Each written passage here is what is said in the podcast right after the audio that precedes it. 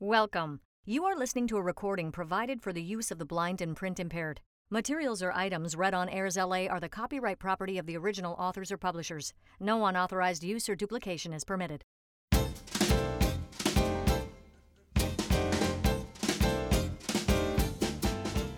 There's something new on AIRSLA every day.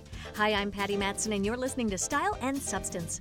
Today's article is from Reader's Digest's December 2022 edition on page 10, entitled Everyday Heroes.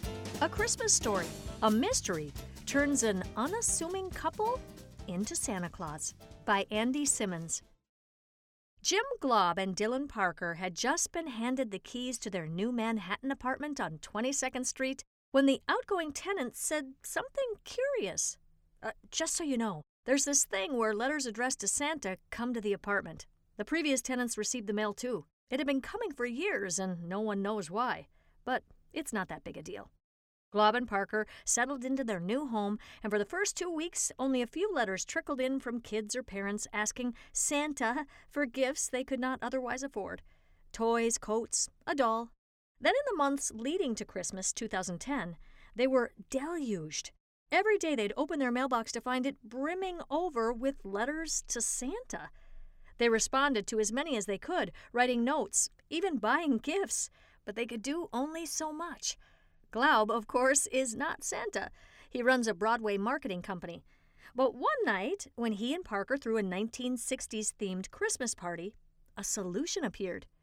Guests, dressed in mod outfits and hippie beads, noticed the hundreds of letters they'd yet to act upon tucked in the corner of their dining room and asked about them.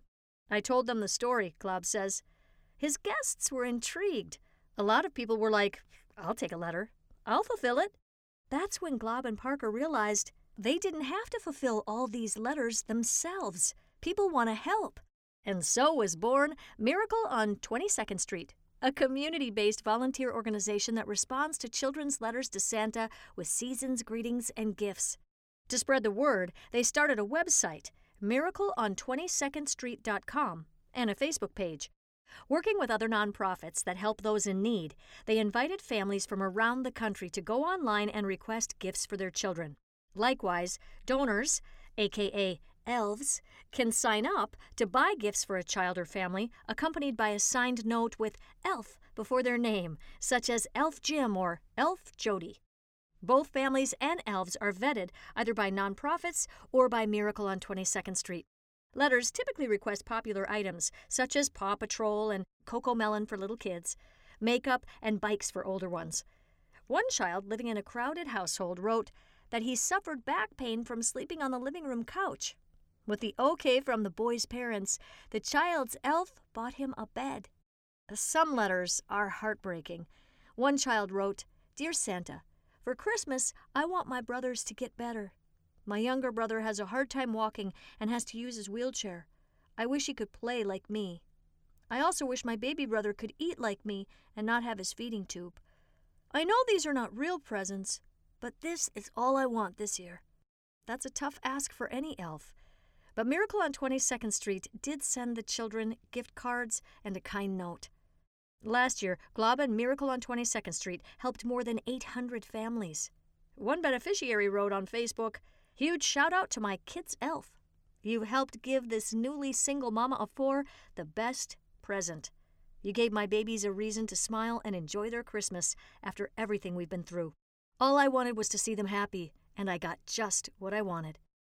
Glaub no longer dwells on why the letters come to the apartment. Putting in the long hours to help the families is what it's all about for him.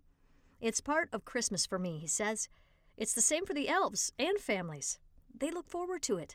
Not to do it would be very sad for a lot of people. It wouldn't be Christmas without it. Well, that wraps up Style and Substance for today, Tuesday, December 27th, 2022.